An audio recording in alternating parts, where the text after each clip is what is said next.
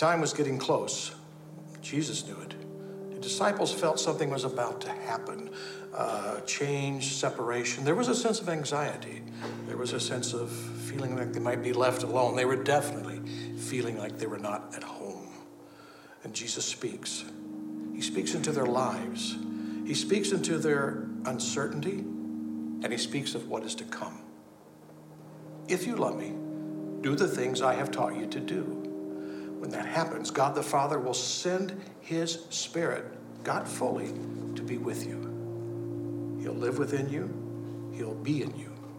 You see, when you obey my teachings, my Father, He loves that. The obedient life is one that welcomes our presence. It's in that kind of life that we will make our home. I've said all of this to you while I'm still here with you, but you know, I'm going away.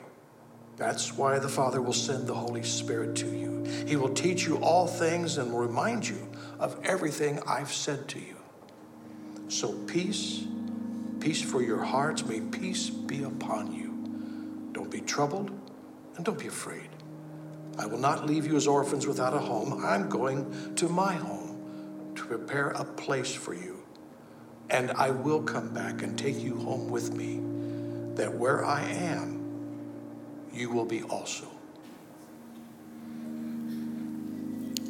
The passage of scripture that Jeff was reading from is from John chapter 14, where we're going to look at today 14, 15, 16, 17, and 18. All of them at one time we're going to look at today. And I would invite you to grab a Bible. Uh, when I was 19 years of age, many of you know a portion of this story, but probably not this detail. I, I was asked by a group, a group called Living Sound if I would consider traveling with them. And it was very formative for me. I thought it was only going to be six months, it ended up being five years. Uh, but the, the, they, they said, hey, we need a piano player and a trombone player. You fit the bill. Will you come join us? And uh, the goal was this is in February of 1978, 19 years of age. I mean, I was, hadn't seen much of the world or anything. And, and they invited me. They said, you have to be in New York. I can't remember what day it was.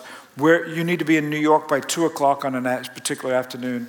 And so I flew from Vancouver uh, to Seattle, but and then was going to take a connecting flight to New York, and we were going to get on a TWA flight then and go to, to Great Britain and start the European tour. It was very exciting, as you can imagine, 19 years of age, for somebody to say, I'll pay you to do this. I was so thrilled.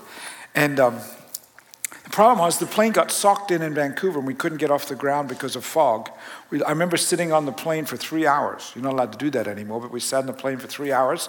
And uh, consequently, I missed the connecting flight out of Seattle to New York. And I didn't get to New York till about six o'clock at night. And uh, obviously, I landed in the domestic terminal. I had to get to the international terminal of TWA, that one that looks like a bird. Perhaps you've seen photos of that before. It's an iconic building. And uh, I'm there at Kennedy, and I walk in the room where, the, where the, the ticket counter is, and it is a mass of people. I mean, unbelievable numbers of people. And I'm going, I cannot make my way through this crowd. I don't know where the group is. I knew no one's name in the group. I'd been, I was a contract I had with the business manager and that sort of stuff, and I didn't know anybody. So I've got his name and his phone number, and there's no one around that I even see that looks like a group. Well, come to find out they were virtually on the plane.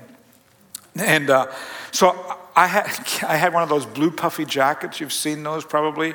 They're, they're coming back in style, so I can say I was contemporary before contemporary ever came in, right? And so it looked like the Michelin man. You've seen those, right? And, and I had a suitcase full of clothes for six months, a trombone, an overnight bag, and a briefcase. And so it was like this. I, and then I got on the bus to go to the terminal. I got on the wrong bus.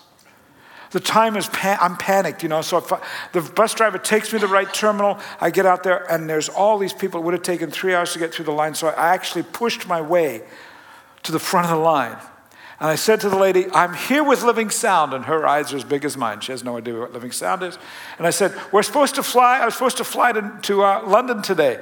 She said, Well, the flight's already boarding, sir.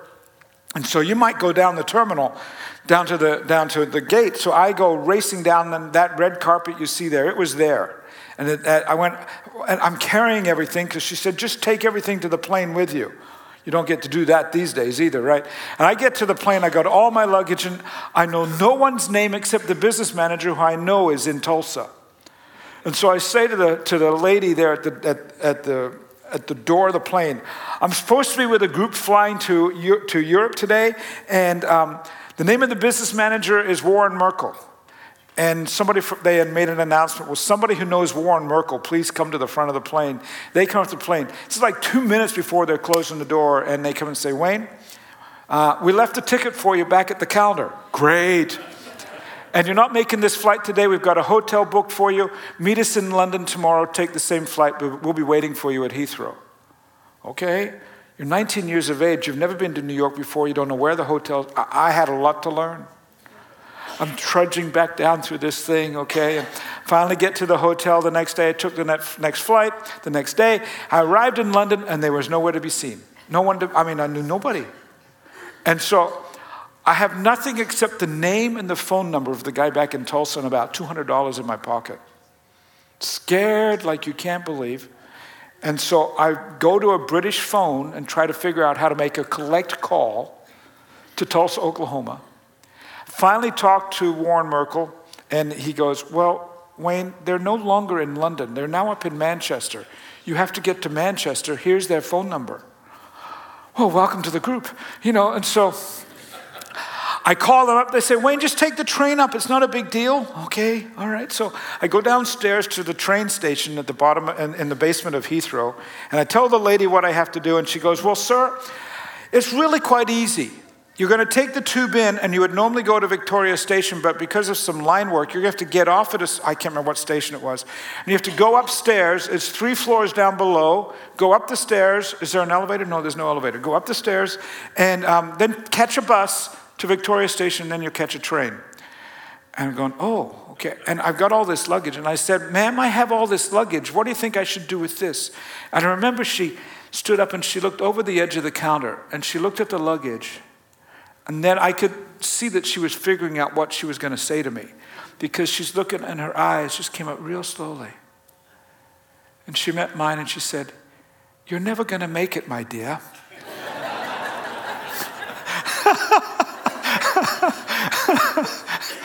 that was my introduction to solo international travel, and I had a I did make it, obviously, and did get there, and it was, um, I grew up a lot in those 48 hours. I really did. Ah. It's, it really helped me so that anything I've faced as we've traveled around the world at various points since then, nothing really frightens me anymore per se. Uh, I want to talk to you today, today about growing up. No matter your age, I would suspect that God's got some places where He'd say, I, I, I want you to make it with whatever baggage you're carrying, and I want you to grow up. So let's look at John chapter 15, is where we're going to start, okay? John chapter 15, beginning at verse 26. And we're going to read into chapter 16 as well, okay? John chapter 15, verse 26 says, When the advocate comes, this is Jesus speaking, whom I will send to you from the Father, the Spirit of truth who goes out from the Father, he will testify about me. And you also must testify, for you have been with me from the beginning. All this I have told you so that you will not fall away. They will put you out of the synagogue. In fact, the time is coming when anyone who kills you, I mean, this is him saying they're going to kill you, okay? And when anyone kills you, they will think they are offering a service to God. They'll do such things because they've not known the Father or me. I've told you this so that when their time comes, you'll remember that I warned you about them. I didn't tell you this from the beginning because I was with you, but now I'm going to him who sent me. None of you asks me where you're going. Rather, you are filled with grief because I have said these things. But very truly I tell you, it's for your good that I'm going away. Unless I go away, the advocate will not come to you. But if I go, I will send him to you. And when he comes, he will prove to the world to be he will prove the world to be in the wrong about sin and righteousness and judgment. About sin because people don't believe in me. About righteousness because I'm going to the Father where you can see me no longer. And about judgment because the prince of this world now stands condemned. I have much more to say to you, more than you can now bear. But when he, the Spirit of truth, comes, he will guide you into all the truth. Words, he's going to teach, all right? He'll guide you into all the truth. He won't speak on his own, he will speak only what he hears, and he will tell you what is yet to come. He will glorify me because it is from me that he will receive what he will make known to you. All that belongs to the Father is mine. That is why I said the Spirit will receive from me what he will make known to you. I need to tell you, this is a very difficult passage of Scripture to understand. It's Jesus speaking, and if you're new to the story of Jesus' life, and maybe not done a lot of study, I mean, this is a lot of, whoa, what does it all mean? Let me see if I can give you the setting, and that will help you. Last week, we started a sermon series that focuses on conversations that Jesus had with various individuals, beginning at Luke 9:51 through to his, his death at his execution. Um, the focus has been that in Luke 9:51, Jesus' ministry shifts dramatically. He's up in the Galilee area. Actually, in Luke 9, he's in Samaria, and he, there's this passage of scripture where Luke says, "Hey, Jesus chose to resolutely say, I'm going to go to Jerusalem. I'm going to die." And we are going to look at conversations between that decision and his death, between now and Easter. We're going to kind of walk that with Jesus. And to help you prepare for that and be walking this journey with Jesus throughout the, if you will, the Easter season, moving into Easter, you'll notice there's a study guide in today's bulletin. If you'd take that out and use it this coming week, it'll help you prepare for next week, okay? Matt Hoagland, one of the young men from our church, is in seminary, has graciously prepared those for us, and he's done a great job with that. And we, we started last week with Luke 9, where Jesus says, I'm going to Jerusalem. And today we're bringing all the way to the end, where it's the last conversation he has with his disciples before he dies. Because where we are in, in the Gospel of John right here is Jesus' Last Supper. And in the weeks ahead, we'll fill in the details in between. And he's having a conversation with his disciples, and it's hours before his death. And we've got this business in Luke, I mean, in John chapter 15, he says, When the advocate comes, whom I will send to you, the Spirit of truth who goes out from the Father, he will testify about me. And you go, What's that all about? Well, he's talking about what we would commonly call the Holy Spirit.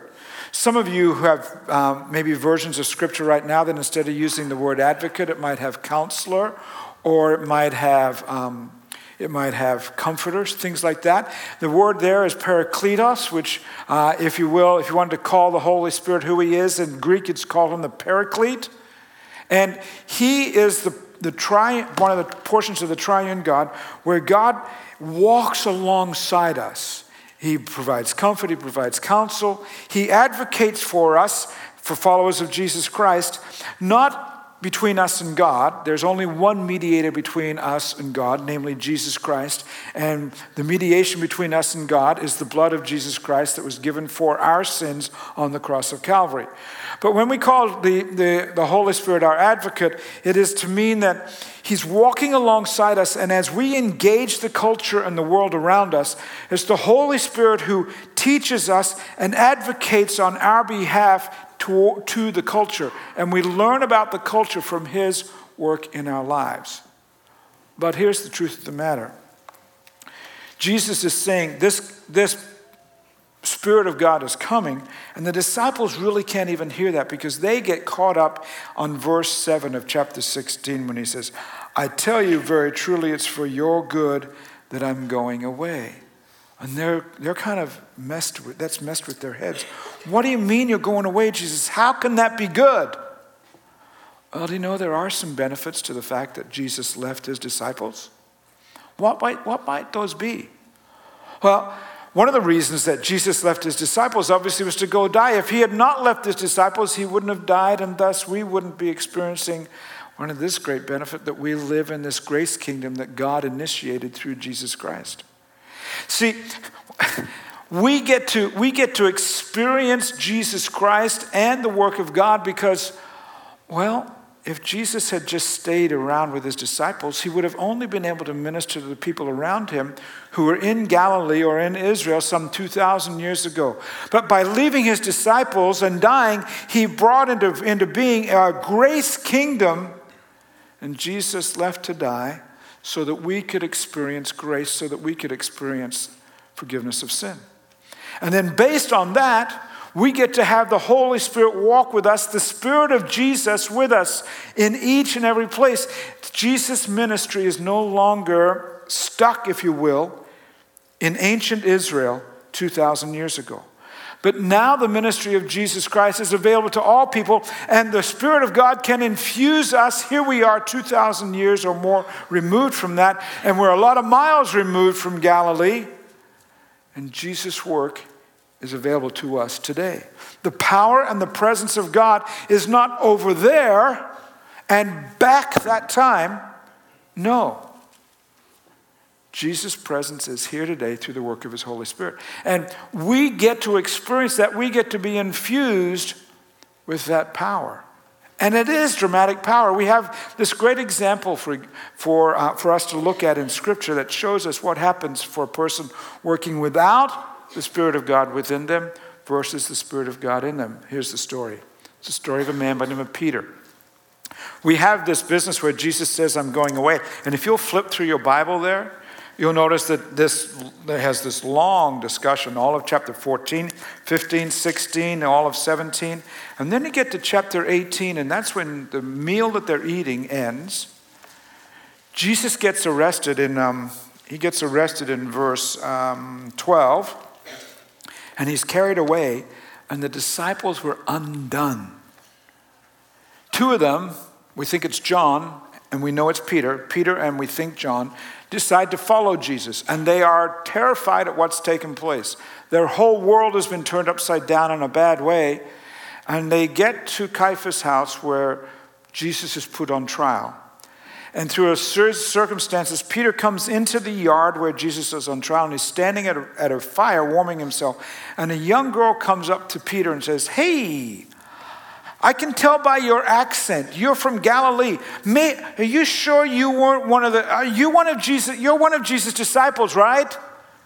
And Peter is so undone by everything that's happened. He goes, No, I'm not. I'm not at all. We know it as Jesus, pardon me, we know it as Peter's denial. And we have this man who is on, in Jesus' inner, inner circle there's 12 apostles, and there's three guys inside of that who work with Jesus very closely. Peter just says, No, I'm not one of his guys. Don't count me in the group. And if you know the storyline, that we go from there to Jesus being executed, to him being buried, to him rising from the dead. And then he's with people. He's, some 500 people see him in the 40 to 50 days between his resurrection and when he goes to heaven. And then in Acts chapter 2, we have the beginning of a dramatic shift in the lives of all the apostles, including Peter. In Acts chapter 2, beginning at verse 1, we read that the day of Pentecost came, and they were all together in one place. And, and we, there's this description of the Holy Spirit coming in, and all of those people in that room just being infused with the Holy Spirit. And then Peter, the coward, Peter, the guy who can't handle even a young girl asking him if he's a disciple of Jesus, stands up in front of them in Acts 2, verse 14. He stood, stood up with the 11.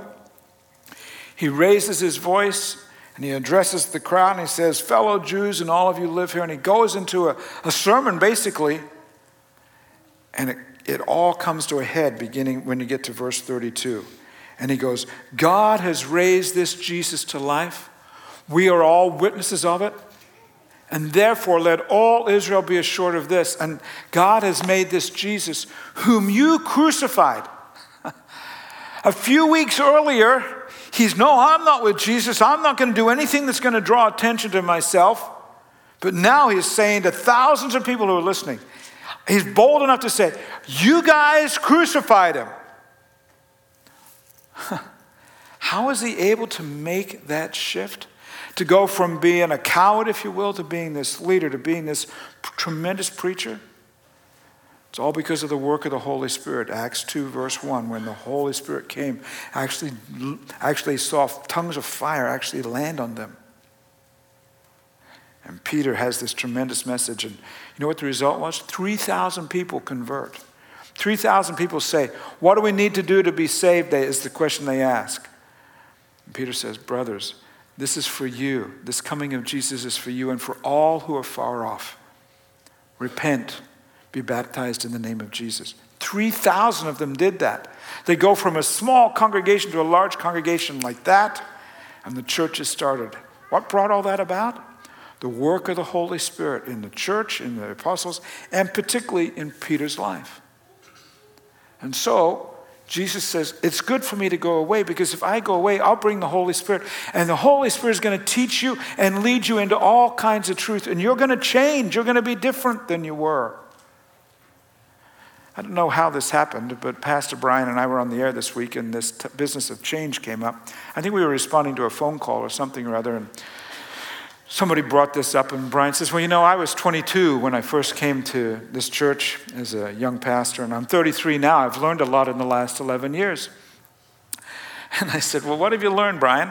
We've got 5,000 people listening. And he goes, He says, Well, you know, I'm 33 years of age right now. Jesus was 33 when he was in ministry, so I'm more like Jesus than most people listening right now.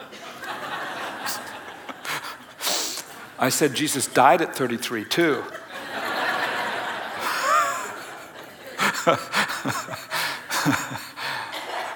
but uh, he's made an interesting comment. He said that, you know, I keep a journal, Wayne, and um, about every three years, I go back and I evaluate where I was three years ago.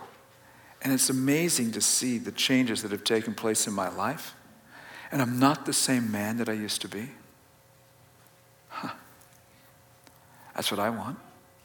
If you're like me, I don't want to be the same man today that I was yesterday. And I don't want to be the same day, man tomorrow that I am today. And it might be, it might be in week long chunks or it might be in three, long, three month or three year chunks, but I want to change. I want to learn and discover and experience all that God wants me to experience, and I'm up for that. I would suspect that most of us in the room are. And if so, how do you access? How do you access that business of God working in our lives and walking beside us, the Holy Spirit walking along beside us to change us?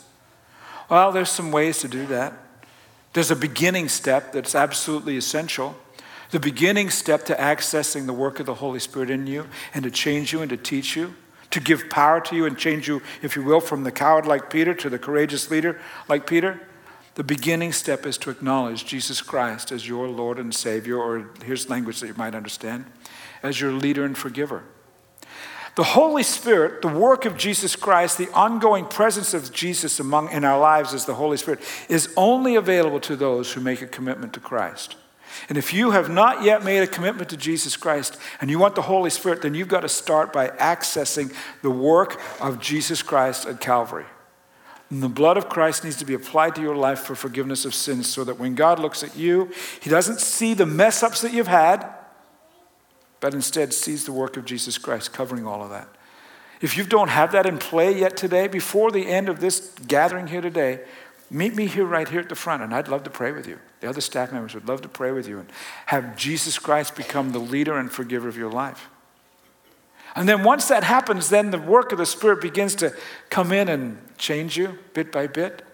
We, we say, okay, God, I'm willing to be changed. I'm willing to grow. I want to, want to be like Peter and shift who I am and it's, it's, it's like this that God, as the master artisan, is able to work with you. It's like if you're a chunk of marble or a block of wood, he can see this tremendous sculpture that who, of who you are, this thing of beauty within that, within that block of marble.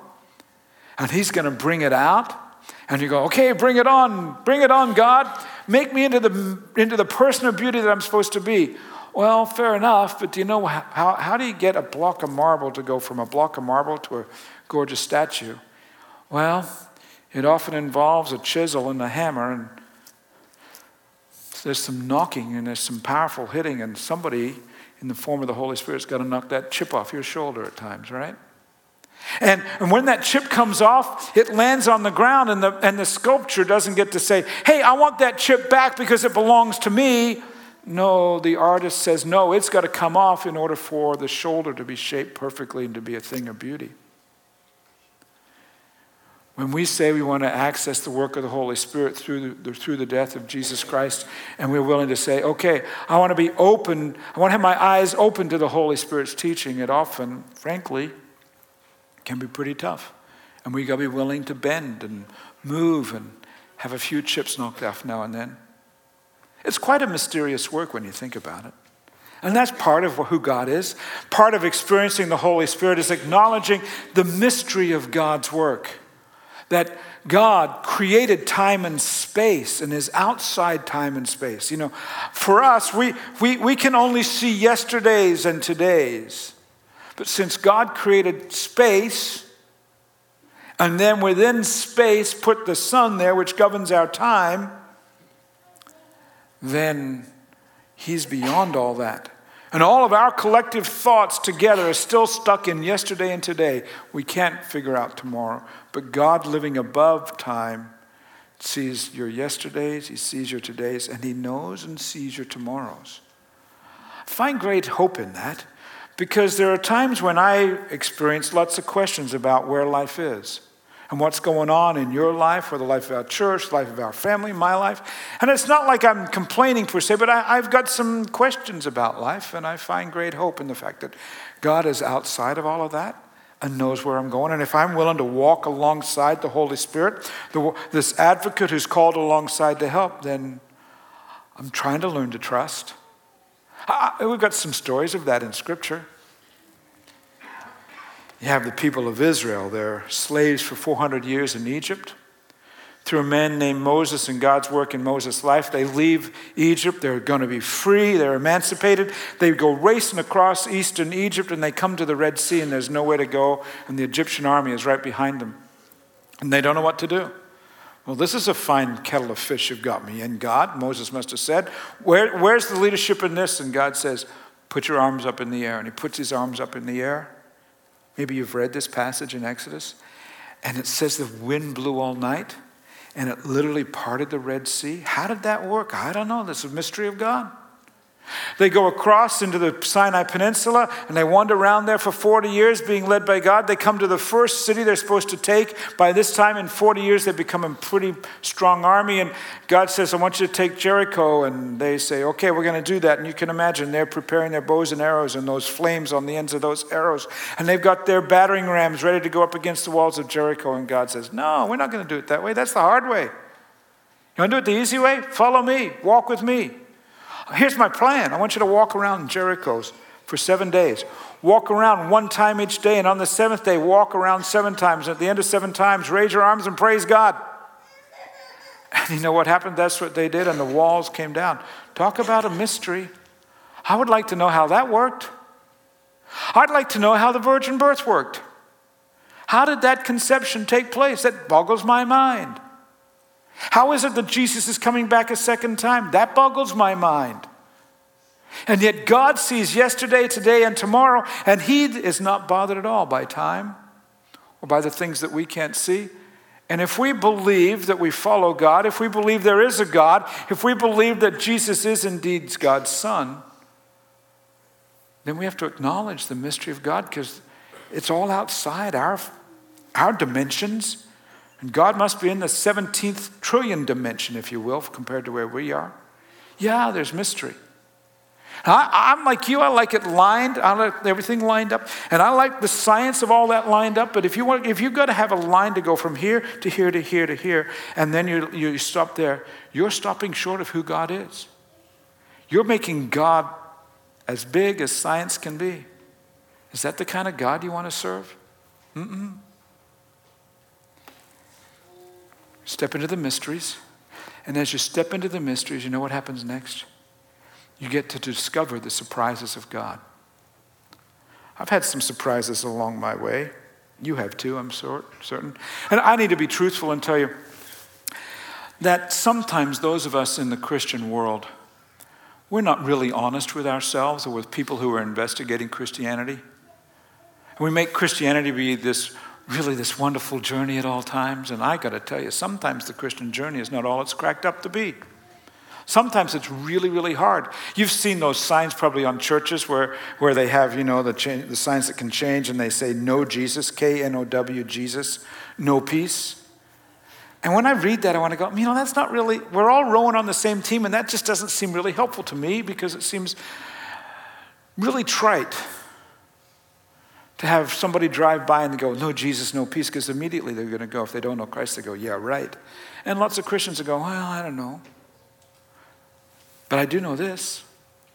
In the midst of facing the Red Seas, somehow or other, I've learned over experience, God does part the waters. And sometimes in the midst of trying to take Jericho, and I go at it my way, and then God says, No, you're not going to win that way, but go at it my way. And you know what? The walls do come down. And sometimes when I don't understand how something gets birthed, by golly, it still comes along. And there's hope for tomorrow. There's, I have to say this that I know what it's like to sweat it out at three o'clock in the morning. And people say, no peace, and I mean, no Jesus and no peace. And I want to go, well, I'm not feeling a lot of peace right here at 3 o'clock in the morning. But then, if I can get past just this portion of my life and go deeper, I do go, well, there's truth there. At the base of who I am, I got to say, God's in charge. And I'm, I'm stressing at this level, but down here, I'm hanging on. And because of the mysteries of God, I'm willing to discover where, how God's going to work and surprise me in this. And I want to give you a, a, sense of how that's working right now in my life because of late, in recent weeks, I seem to be in somewhat of a reflecting mood. I think it's because our church is right on the cusp of some really important days. And you're going to learn about that more once we get through Easter. And, you know, a number of us have been working on stuff for about a year now. It's all part of this 10, uh, reaching our city for Christ, 10% of the city in the next 10 years. And, um, so I'm reflecting a lot, and I want to tell you where my heart is right now. And I, I'm a little cautious to do this this weekend because I don't want to manipulate, because pastors can do that by doing this sort of stuff, but just to be really vulnerable with you today.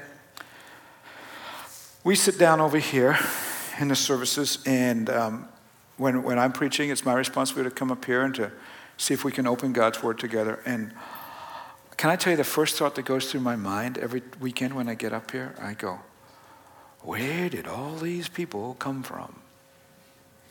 And who do they think they're listening to? Because you know, here's the truth the struggles you have are the struggles I have.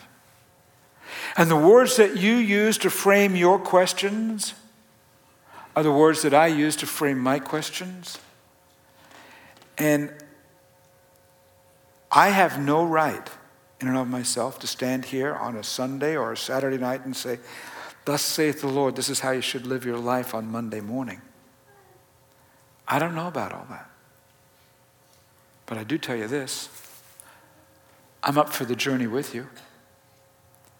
I'm up to see how we're going to figure it out together. And if I could be really candid, for some of you in the room here today, I mean, just looking around here, I know the journey of a lot.